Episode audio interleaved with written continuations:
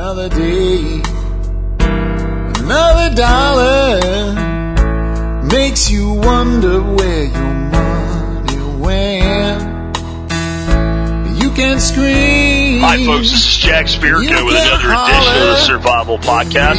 As always, one man's view of the changing world, the changing times, and the things that we can all do to live a better life.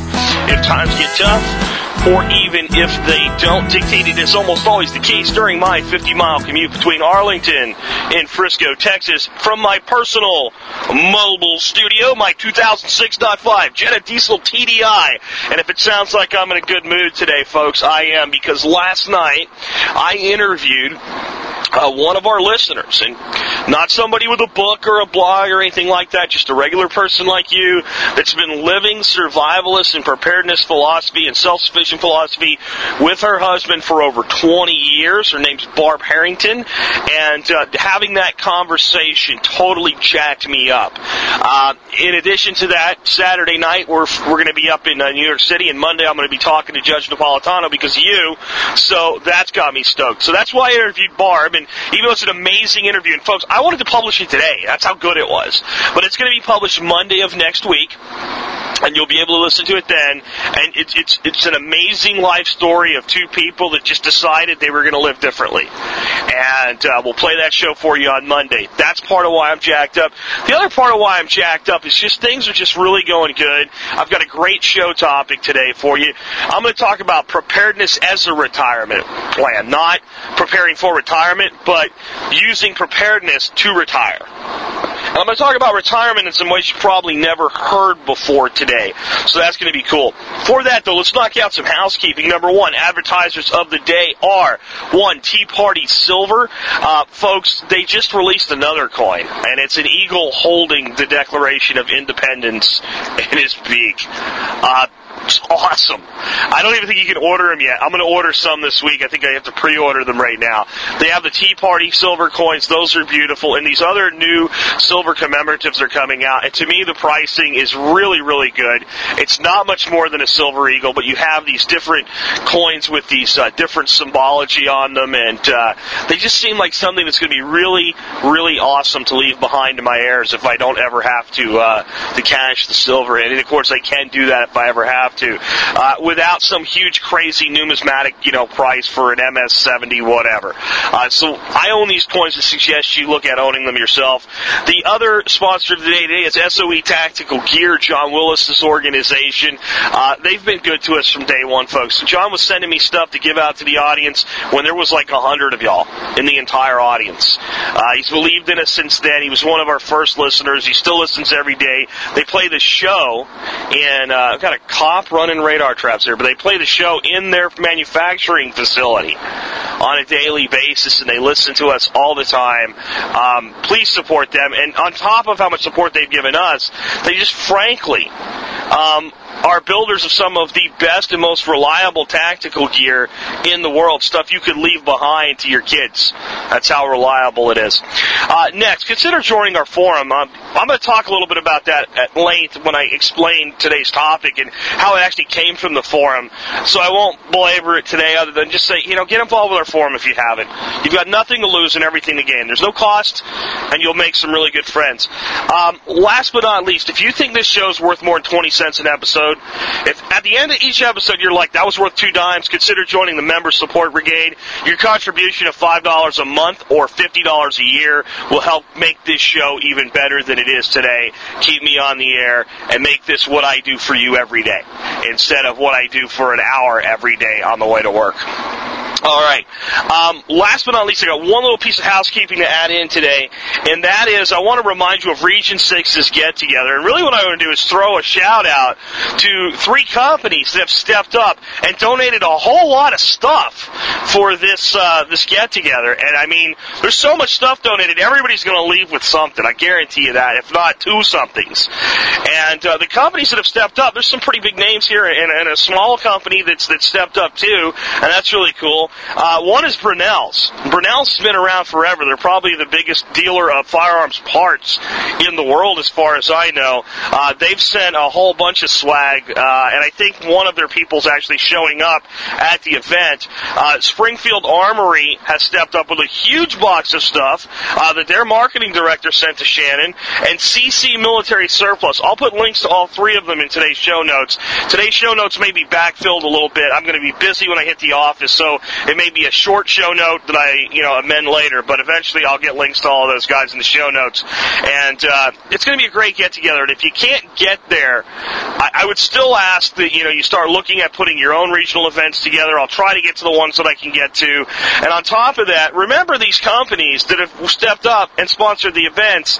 The next time you're in need of something, consider doing business with them first. All right, so now let's get into the uh, the main topic of today's show, which again is preparedness as a retirement plan. Now, I said I was going to talk a little bit more about the forum, and it's really just telling you how this topic came up. There's a guy named uh, Guy McDowell. He wrote that awesome article I talked about yesterday that ended up on MakeUseOf.com in front of 90,000 subscribers uh, this morning, and um, he goes by Canadian Guy on the forum, CDN Guy. Canadian Guy is his forum handle, and we had a post by one of our moderators and, and, and oldest listeners, honestly, and huge supporters, Coldhaven. And it was just on modern survival focus and what we're really all about and what the show's really all about. And it was designed to, to quell some bickering that was going on. It did a great job of that. It turned into a great thread. Well, toward the bottom of that thread, Guy came in and posted, you know, kind of adding on to it what his focus was, that he was actually using preparation and prepping and self-sufficiency to guide himself into an early retirement at, you know, maybe around the age of 50 versus 65, 70 when most people do. Well, I thought that topic was so outstanding, I actually split it today to make it its own standalone thread because it bears discussion and it fed off and turned into this, you know, topic. So that's why I'm suggesting you get involved with the forum because it is this type of very in-depth knowledge sharing that goes on and people's thoughts and processes and how they're actually doing things that are there. And that's so much more powerful than me just lecturing to you for 30 to 40 minutes every day. So please get involved and be a participant there. But as I looked at his post, and you can read it, I'll link to it today as well. I started to think, how can I systematize this so that anybody can take it, pick the system apart, backfill it, and use it for themselves? And I came up with today's show outline, and, and that's what we're going to talk about. And I think if you ever actually want to retire, I don't care if it's the golden age of 65 or what's becoming the new retirement age of 70 freaking two, when most people are dead, by the way. It's the average age of death for American males is 72, but we're pushing retirement to that death age, uh, or 50, or 40 or 45 or 35 or 29 for that matter. If you're ever going to retire, the first thing you have to do is you have to sit down honestly with yourself and do a needs and wants assessment. The needs assessment is relatively easy because it's a baseline of financial need. Um, if I'm going to live, how much money do I need to survive based on my lifestyle? And do I pull the lifestyle back or do I push the number up? And then on top of that, there's simple things like how much food do you need, right? Whether it's money related to providing it or not doesn't matter. Some of your food may come from a garden, but you have to know how much food you actually need. Um, how how you're going to provide for your shelter, even if your house is paid for. There's expenses that go with running a house, right? You have to worry about repairs and maintenance and upkeep. So there, there's there's costs, even if your cars are paid for. You've got maintenance and upkeep on your car. Sooner or later, a car will wear out. It has to be replaced. You might drive it for 15 years instead of three, but you still have expenses that go on. So you have to go into first. I have to have transportation. I have to have shelter. I have to have food. I have to keep the lights on.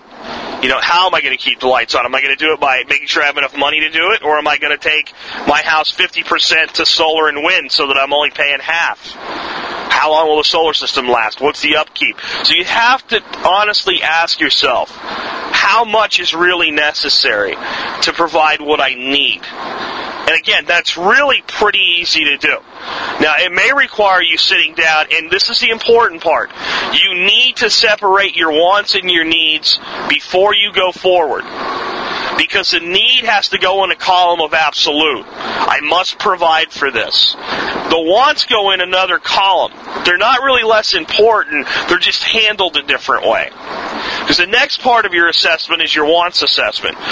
Folks, there's no point in retiring at 38 and not having the things that you want to coincide with the things that you need. But there's, as we get into this a little deeper, you'll understand though that a lot of times the things you want really aren't very expensive, especially if you have the things that you need. And you're not required to trade your time and resources for the need anymore. The want becomes much more attainable. But it's important to know your wants and not just like, you know, kind of your, your nicey nice wants, your, I want to take a walk every day. And that's a legitimate want. It goes in the column. But there's no cost associated with taking a walk. There's no expense other than you must have freedom in order to do it. I'd love to get up every morning and take a walk for about, oh, I don't know, a good hour. Good hour long walk. Well, that's an hour out of an extremely busy day right now. So I need to create more time freedom to get that one. It's not an expense but I have to, with, with, you know, get rid of the other expenses to allow the freedom for that. There's also things like I want to travel. With this show, I want to do about six regional events a year, at least. And that's going to require me to travel from places to Washington to California to Maine to Florida. So I have to have a certain amount of expense associated with that. Hopefully the show will provide it. I think it will. But that's just me. What do you want? How much travel do you want? You probably don't want to travel that much. I want to do it because I have this audience that's great that I want to get out and see and meet and press palms with. I want to be close to you guys. I don't want, I don't ever want this show to be something where I'm standing on a stage and there's 5,000 people that came to see me. I, I really don't. I want to do small regional get-togethers with one to 200 people where every single person that showed up can get some time to actually talk to me one-on-one, face-to-face. That's what I want this to be. So that's what I want. I'm asking you, what do you want? Do you want to fish? Do you want to hunt? Do you want to volunteer? You, what, I, it doesn't matter what it is, but you have to have your wants, and not just your wants that are like volunteerism and giving back. That might be a huge want for you. But do you want to go to Africa or Australia or travel the world or go stay in a hotel for two weeks a year just because, even if it's not that far away? Do you want money to blow on your grandkids or your children? What do you want? All of it has to go there. Now, honestly, at some point you're going to go in and you might say, these are all my wants, and some of them I'm not willing to sacrifice enough for this one. I might want a solid gold Cadillac. I don't, right? They're just being ridiculous here. But if I did want a solid gold Cadillac, if I actually wanted that, I would probably eventually look at that want list and go, the cost is too high comparative to the want. So that's step one, a needs and wants analysis. The next thing you really need to do is you need to understand systemic consumption. How much of what you do is being consumed by the system? And that's what Guy really brought out in his post. I really love the way one little paragraph he brought out how a family with an income of 100,000 in Canadian dollars, so I guess that's about 80,000 US, with just a basic budget has well over half of its money gone before it even starts if it lives a typical lifestyle that we're told we're supposed to live. From taxes to insurance to your house payment to a car payment and just you just watch the money evaporate. You have a much smaller pile left. And then by the time you do things like pay for groceries and, and come on kind of fill out the rest of the needs, now you're down to this little piece and you only have so much for your wants. And if you overspend in the want column, you're not even saving and you're done and you're on the gerbil wheel for the rest of your life and you don't get to retire until you're an old man and can't enjoy it. That is systemic consumption. You have to understand it to the point where you get angry at it, or nothing's going to change. The problem is we've been lulled into a sense of, of, of, stupor, of sleep, where we think that what we're doing is enjoyable. We've been convinced that we like our jobs, really. It's, it's not bad, you know. I like the people. It pays really good, and you know, I have this nice house, and my kids are growing up, and they're getting to do the things I didn't get to do, and this is all pretty cool. In reality, I'm going to tell you folks, those of you who are early into that journey, 20 years into it, you ain't going to feel that way about it anymore. And 20 20 years into it, in today's day and age, you're not even halfway to your retirement. Because you're like 40, 42, 45, somewhere between 40 and 45. So you're looking at 65 as a baseline for retirement anymore. It's an absolute baseline, 65. Yeah, you're 50% there and you're, you're, you're tired of it. And you've realized the trap. I'm telling you to figure it out now. I figured it out at 20. That's why I'm where I am at 37. Because I didn't want to stay in it. I wanted to use it. So while you're in the system fully, you need to be using it. You need to be using it like a user, like a parasite almost. You need to be working your ass off. You need to do that needs wants assessment in your life right now, even if you're not going to retire for 10 more years or 20 more years. I don't care. I'll give you're 20, you do it now. And you're ruthless on the want side. That doesn't mean you don't enjoy yourself, you don't have some of the things you want, but you're ruthless. Do I really want this? Do I want this enough to trade what I have to trade for it? You should look at every time a dollar goes out of your pocket like trading.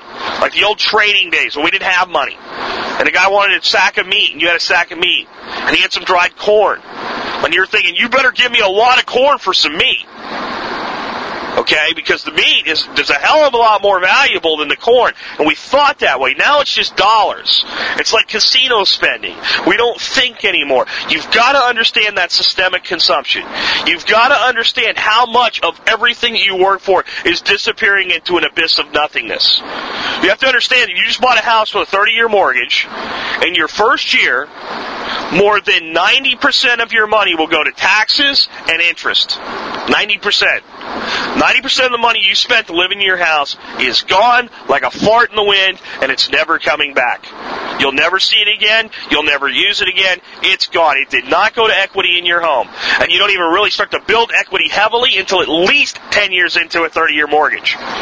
Sometimes you don't really build equity heavy until about your 15th year, depending on how expensive the house is and how much appreciation is going on and other voodoo economics in the backside.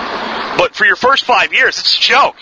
Unless the property value increases in your house, you've saved almost nothing other than some tax deductions you've created for yourself and having a house. The money's gone. You have to get serious about killing the mortgage. Mortgage means death grip, by the way. Mort, mortality, gauge, grip. Grip of death. That's what mortgage means. Couldn't make it up if I wanted to, folks. So you gotta understand that systemic consumption. Gotta, gotta want to get away from it. The next thing you need to do is define what is retirement for you. Stop watching TV commercials with two old people that they try to make look like they're a lot healthier than they are. You know, you look for a, an old man with some muscle tone and they put a nice little spray tan on him, walking on a beach together barefoot in some tropical paradise to advertise a mutual fund. Stop looking at that crap and going, yeah, that's what retirement is, unless that really is retirement for you. Odds are that's not where you would be. No, if I gave you $10 million right now, you wouldn't be that couple. Stop letting Hollywood and Madison Avenue put that picture in your head. Choose your own version of retirement. I have a good friend. At 32, he started making enough biz- enough money with his own business to quit his job. He works about 25 hours a week right now with his business. He makes enough money to pay all his bills and save some money every month. He has a nice little house, it's paid for. He lives out in the sticks because that's where he likes it. He's not married, he thinks he's retired. Now, he works 20 to 25 hours a week. He's in his 30s, still in his 30s, like 39 now. I think he would like to meet the right girl, but he's looking for a girl that shares his, you know, philosophy and all. I think he's dating someone now, but, you know, this guy's still dating. He's retired. Now he's retired in his mind. Now, does the U.S. Census Bureau look at this man and call him retired, either by age or action? No. They consider him a part-time person. By the way, they consider him to be somebody living below the poverty limit. He's our poor, our tired, our guy that, you know, can't afford it. Right? But he doesn't need to afford it because he's got everything. It's all paid for. And he's still putting money in the bank every month. He's retired in his mind. Why? Because he likes to fly fish. and he lives. I won't tell you exactly where he lives because you get pissed off at me, but he lives in a place where basically he walks out of his house, gets on a bicycle in the summertime, at least when there's no snow around, and rides a bike for about 15 minutes, and he can fly fish all day long. He's retired. He's happy. Is that retirement for you? It maybe isn't. What is your version of retirement? You have to understand that for yourself. To me, if I go out every day and tend a little garden, do some hunting, do some fishing, right? And I'm doing it because I need to. I have to. It's part of providing for myself. Giving myself something to eat. Something to consume. If I'm doing that, I'm retired.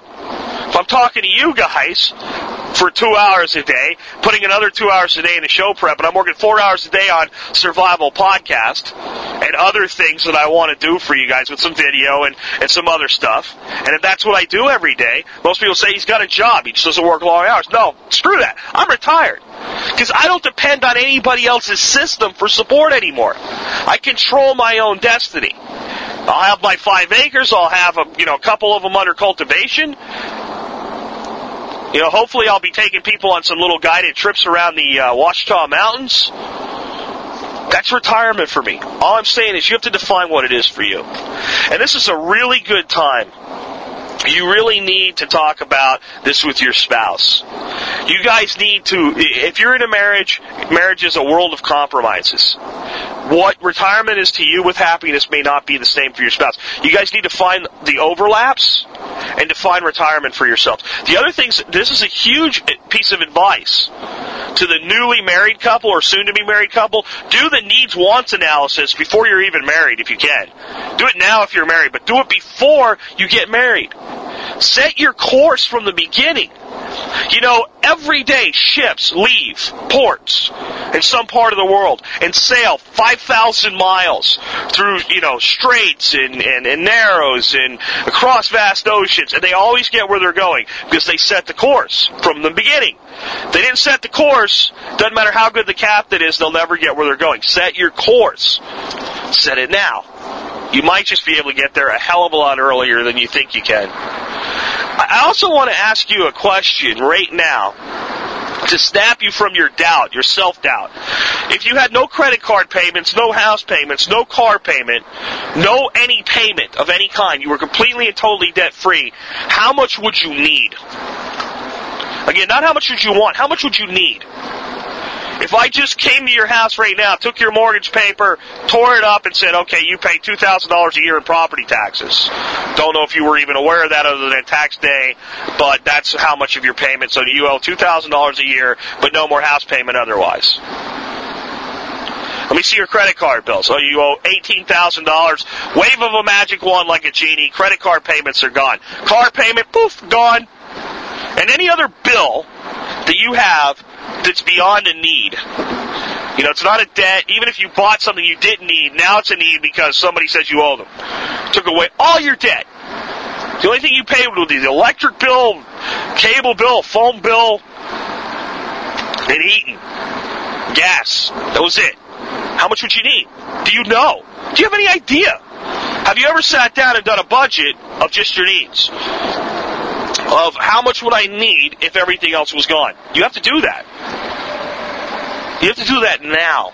If you're 21, do it now. If you're 41, do it now. If you're 71, do it now. Now, now, now, now. All right? I don't know how much more clear I can be. You must do that now.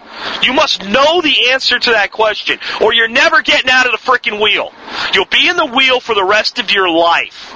You'll be 74, you'll think you're retired, you'll still be in a freaking wheel because you have no idea how to control things for yourself because you don't know what you need, so you always live in fear and you always live in a state of wanting, and therefore you shall always be controlled.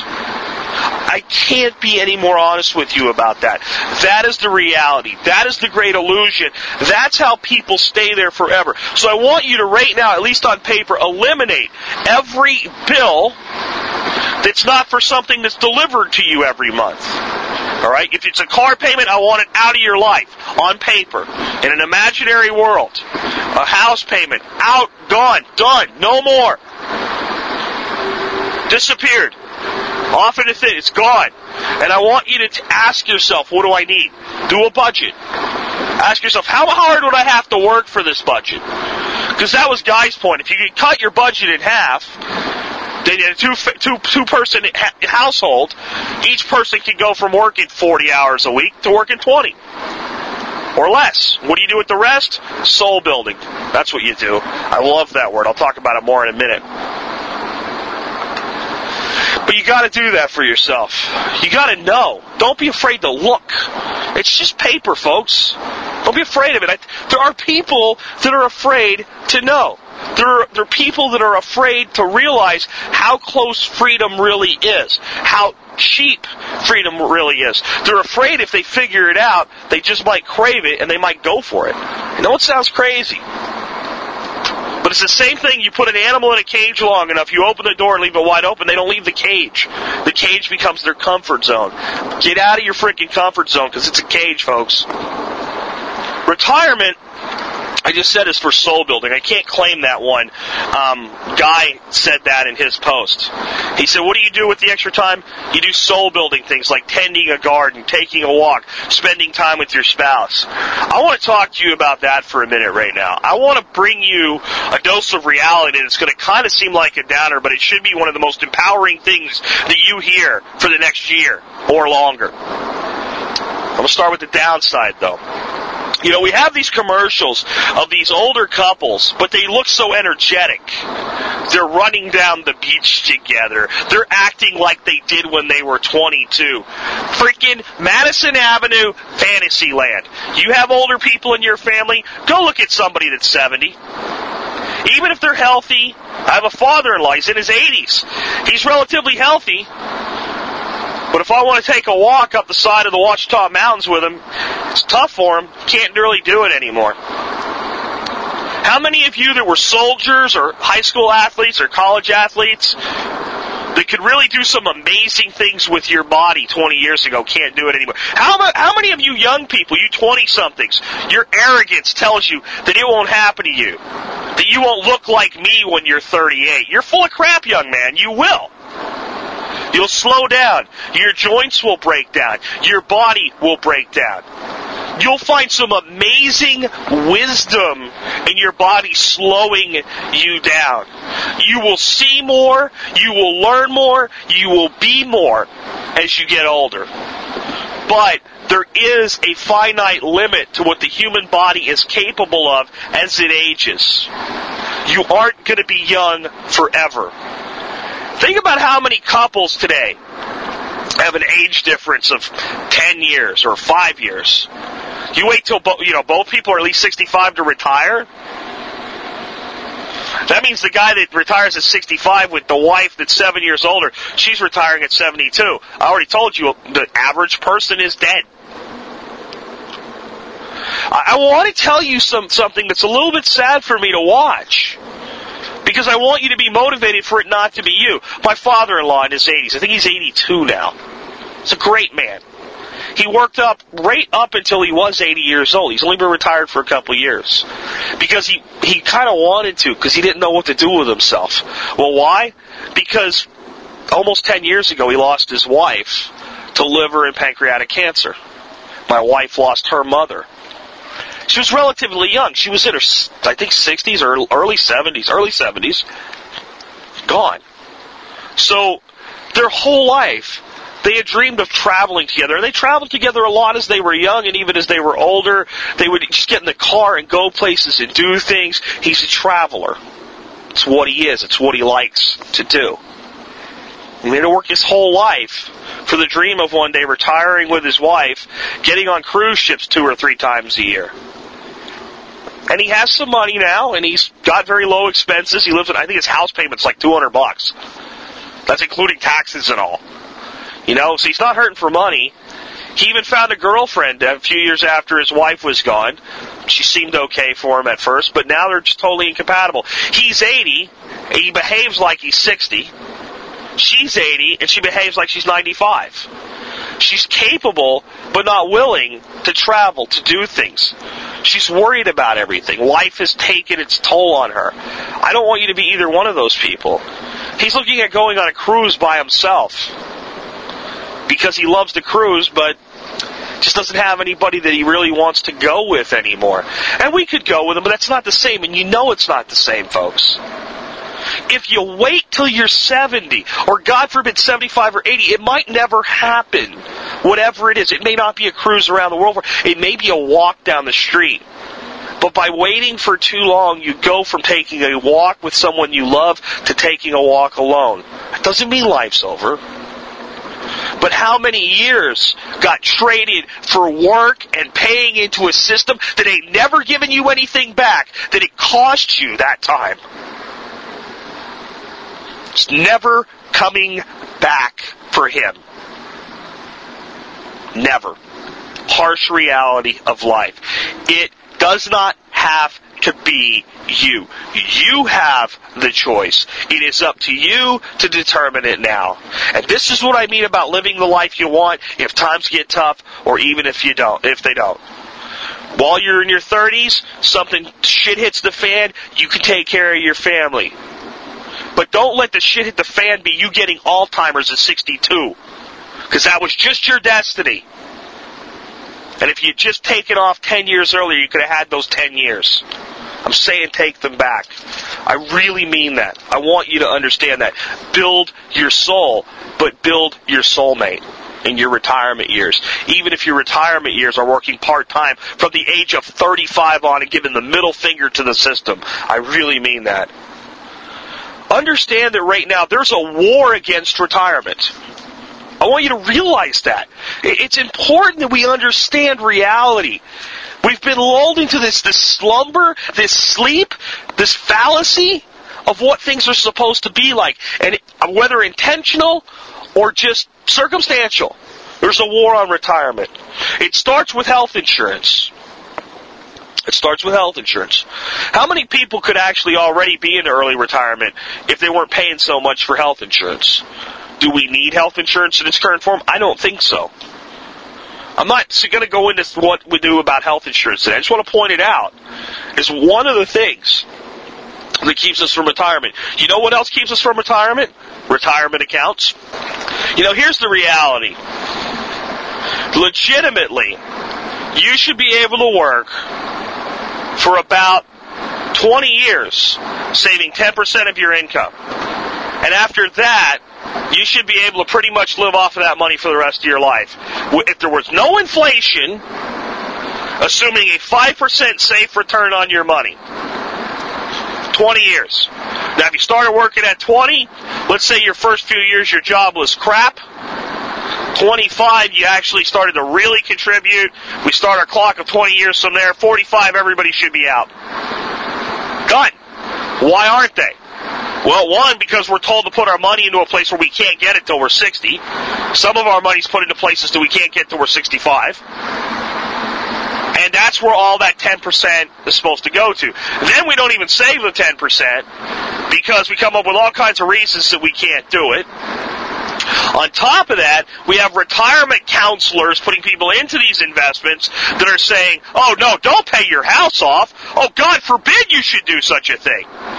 You know, the, the, the, the, the appreciation of the house works in your advantage. Put the money into that retirement account you'll never see again. Risk it. Real estate's the safest investment in the world, but don't put your money in your house. Put it in the stock market, in a place you can't get to it for 30 or 40 years. That's much more intelligent, right?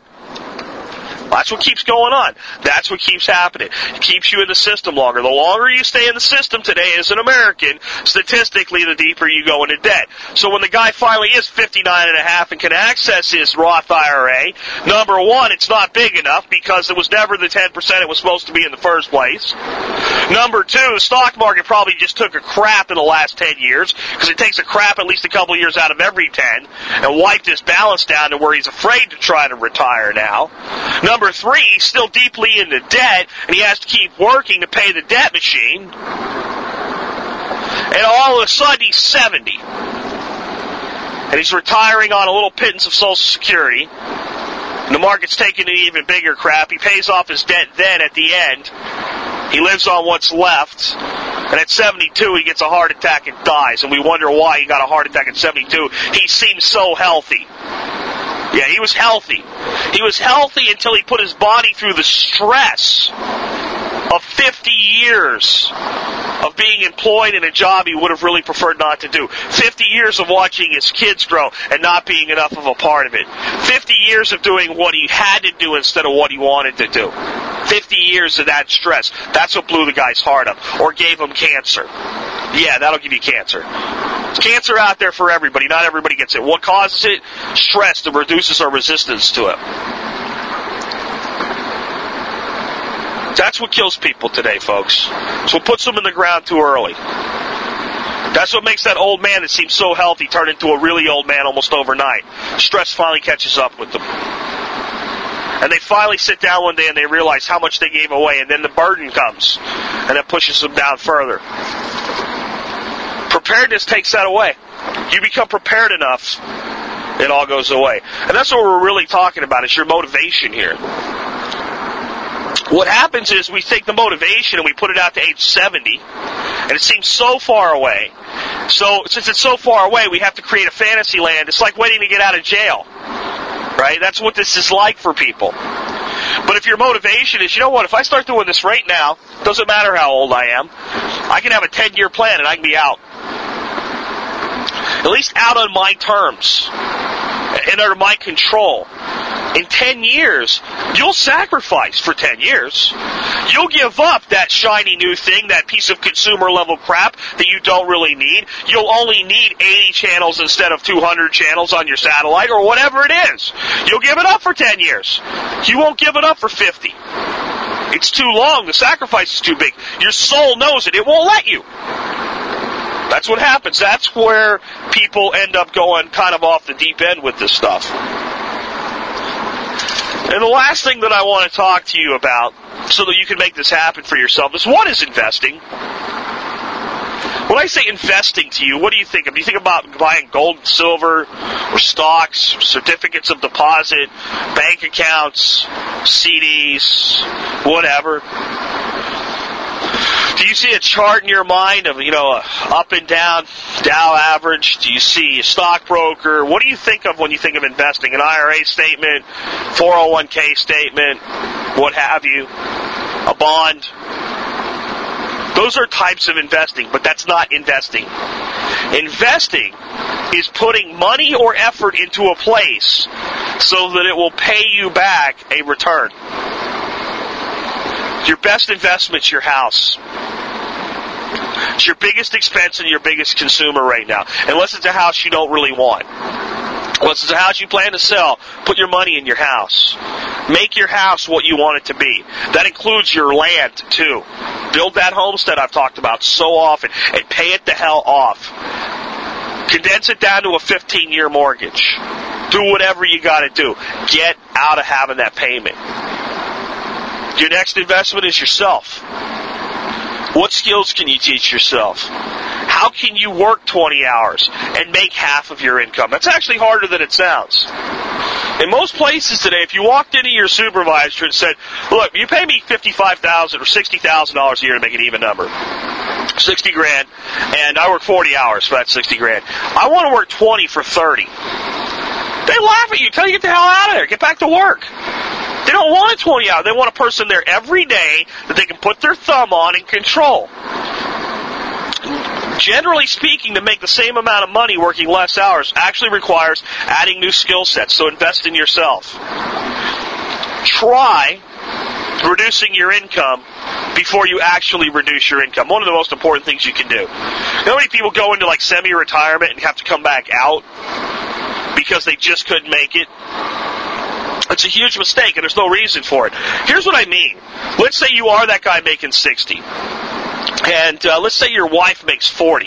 So between the two of you, you have a $100,000 income before it gets taxed into oblivion. And you decide that, you know what, you really could live if your wife made 20 and you made 30 and you were down to 50.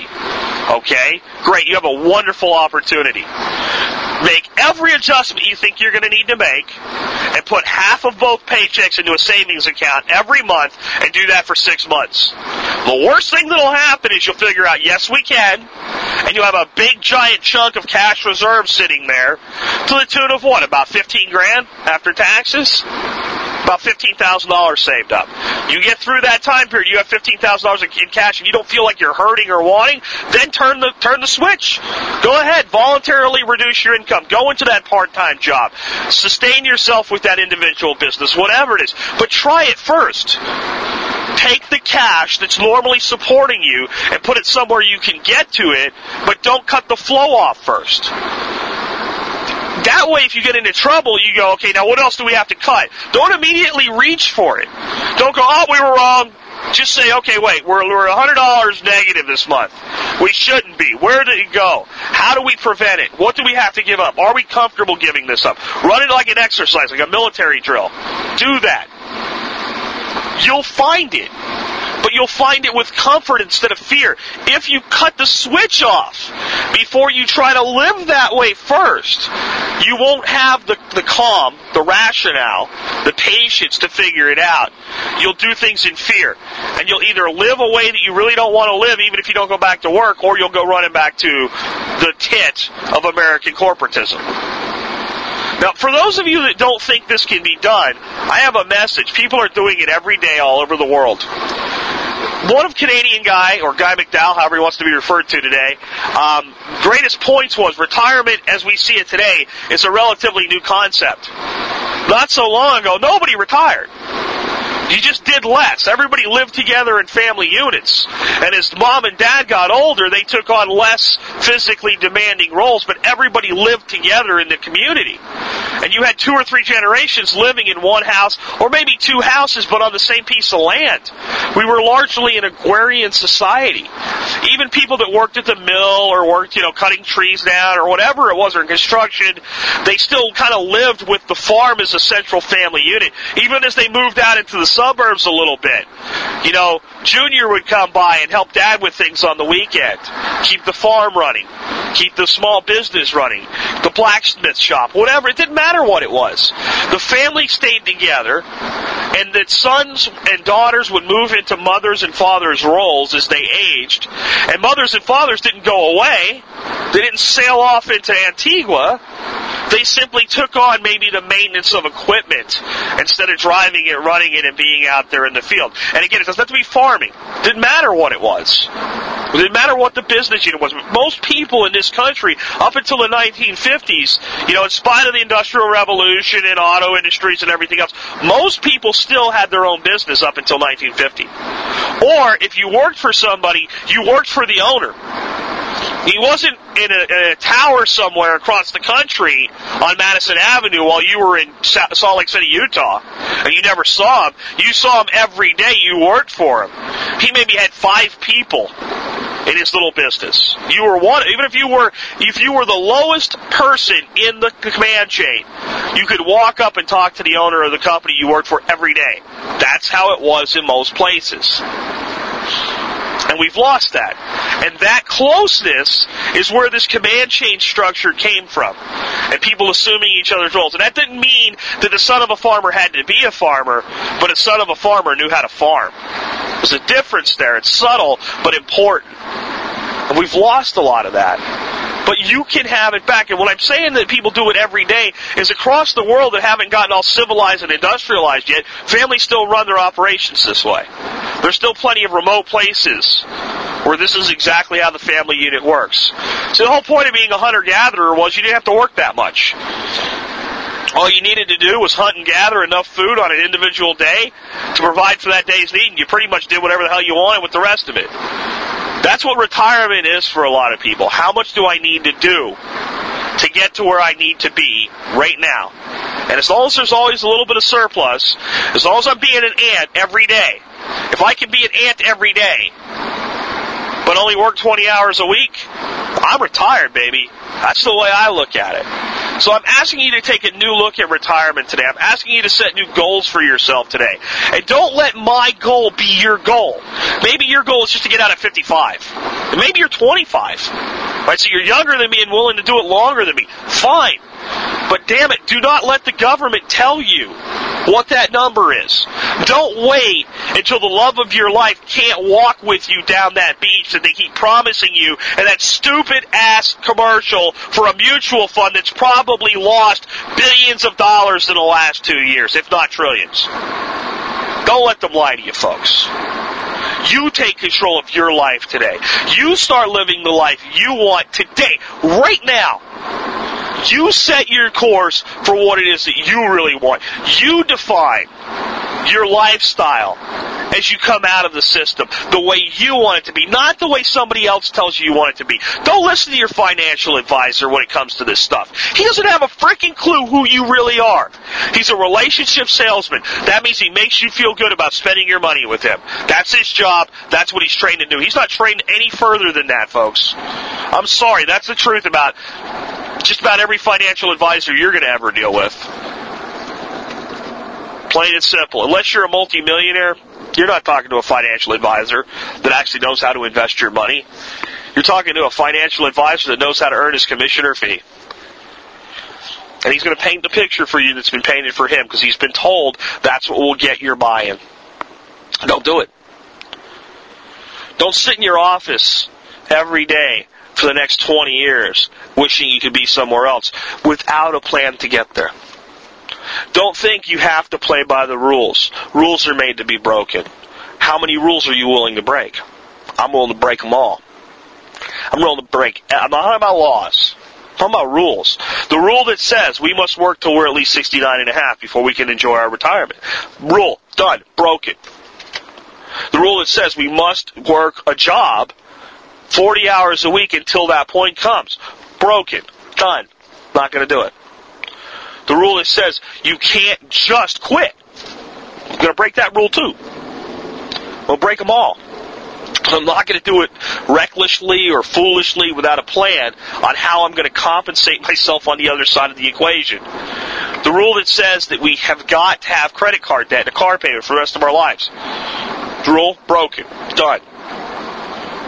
That said, the rule that told me, smart guy like you, great SAT scores, good college grades, you gotta go to college. Done, broke, it didn't go, not gonna go, never gonna go to college. Period. Not for me. Might be for you. Not putting it down. I'm just saying. You don't live by rules if you want to be happy. Rules are made to keep you in a machine, in an apparatus that's designed to enslave you. And it is designed to enslave you. Debt is cancer. Debt is slavery. And debt is the biggest piece of this machine. Debt is part of that war on retirement I talked about. And all I'm saying is, how long do you want to fight the war? How long do you want to fight the battle? How long do you want to continue to give of yourself something that's not going to give back to you? How much, how many years of your life are you willing to sacrifice? Can you get out early? I'm telling you, you can. We don't have to work hard to have a garden anymore, folks. The permaculturists have shown us how to do it without even digging anymore. They showed us how to water without having to carry a hose or a water can. We can have all of the things that we want. We can put things together that will provide some portion of our energy for us without having an ongoing expense, without having an ongoing bill. If you think about the prepper lifestyle and the life you're preparing to live if everything goes wrong, if you can live half of that life and take the other half out of the wonderful systems that are actually out there, the things that do make life better, the things that do make life beautiful, then you can do it with half of your input. And that gives it back to you. And that gives you freedom. And folks, that's how you live that better life. And on that note, I'm pulling into my parking place. This has been Jack Spirko with another edition of the Survival Podcast, helping you figure out how to live a better life if times get tough, or even if they don't. You can scream and you can holler. It really doesn't matter cause it all gets spent.